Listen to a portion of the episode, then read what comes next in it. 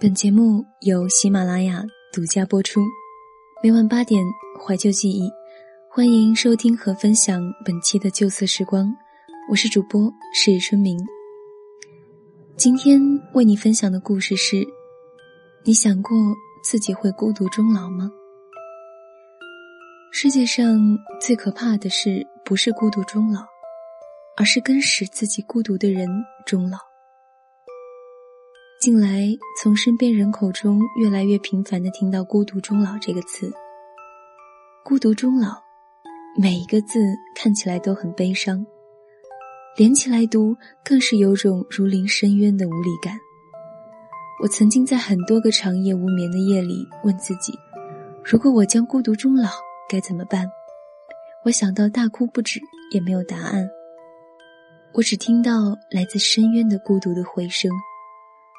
后来倒是发现，想这个问题本身其实就挺悲哀的。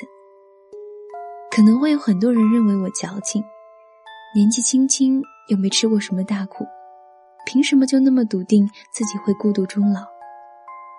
其实啊，这和吃没吃过苦、年不年轻一点关系都没有。每个人最了解的都是自己，像我。我深刻的明白自己身上的种种问题和对这个世界的格格不入。我真的没有信心能毫无防备的和谁度过漫长余生。我有一个学姐，今年已经大学毕业开始实习了。她是那种特别特别有气质的美女，和汤唯、桂纶镁是一个类型的。平常给人的感觉特别高冷，难以接近。但熟悉了之后，就会发现他真的浑身都是发光点。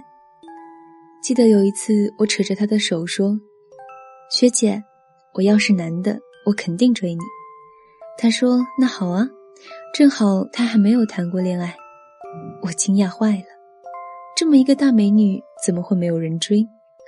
我以为他在害羞，但追问过后才发现他是真的没有谈过恋爱。为什么呢？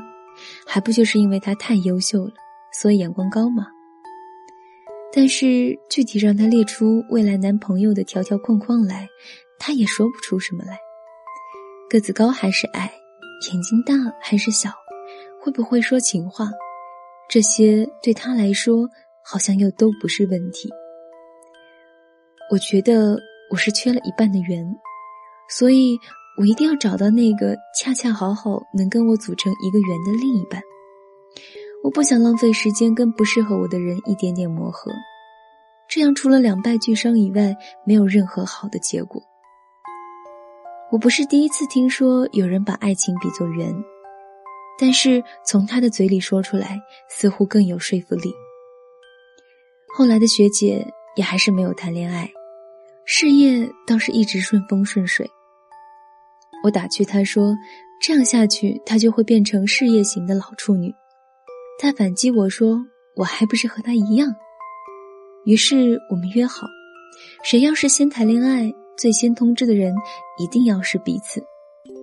我们还约好，要是我们都一直没谈恋爱，退休了以后就一起环游世界。真的会有人和我俩一样吧？因为把爱情看得太至高无上，所以不接受任何一点点的不合适。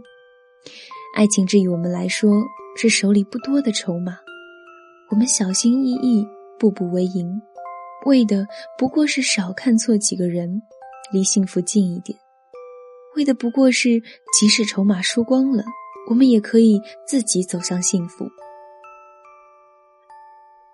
每个人在爱情里可以选择的。无非就是那两种可能性，可是离幸福的距离却可以相差十万八千里。我的小姨年轻的时候真的是盛世美颜，及腰的长发，高挑的个子，乌黑的眼睛。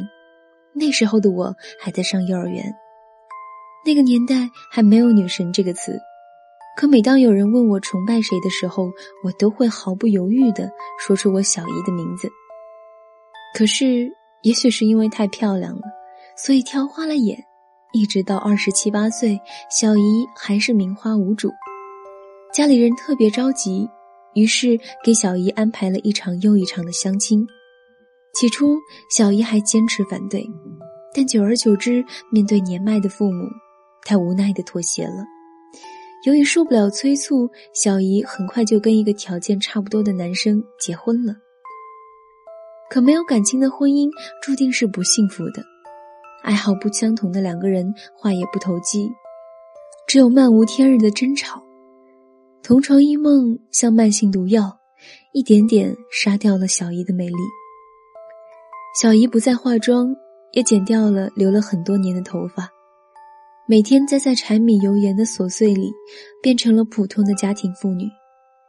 我看着小姨眼角深刻的鱼尾纹。特别难过，她和我姥姥家相册里的那个美丽的长发女人，似乎是两个人了。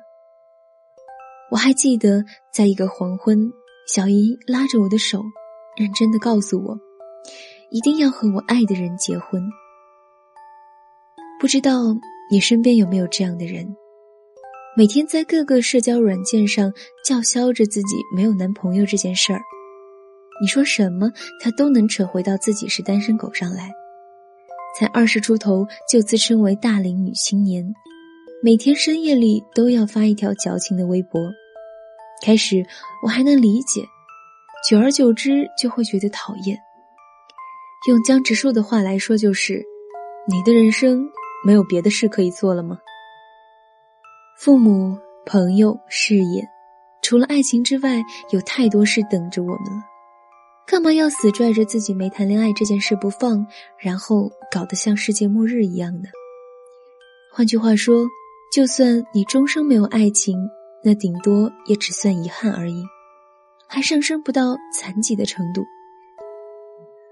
罗宾·威廉斯说过：“世界上最可怕的事，不是孤独终老，而是跟使自己孤独的人终老。”所以。如果你竭尽全力都还没找到那个对的人，就不要找了。相信我，你一个人照样可以过得很好。多年之后，我宁肯是那种每天化着精致的妆容、穿着得体的去听歌剧的独身老女人，也不愿意成为穿着邋遢、每天伺候丈夫或看子女脸色过日子的老太太。所以，姑娘们，请不要再为了没有爱情而苦恼。更不要随意将自己交付给只是因为合适的婚姻。你能毫不犹豫的相信的，从来就只有你自己。所谓的孤独终老，从来就不是一个别无他选的最低选项，而是足够优秀的人给自己加冕的最高奖赏。好了，本期的节目文章是微信公众号“出芒”，作者山之。出生于金浙世界，在校大学生，想听所有人的故事，想喝所有的酒。微博山之金浙，公众号山之金浙。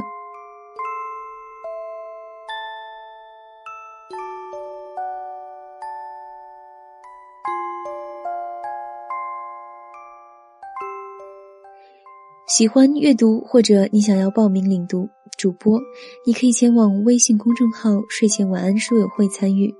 想要收听旧色时光栏目，唯一播出平台是喜马拉雅 FM。欢迎你下载喜马拉雅手机 APP，搜索“旧色时光”，点击关注，每期节目就都可以在每晚八点准时和你见面了。这里是旧色时光，我是主播是春明，我们下期再见。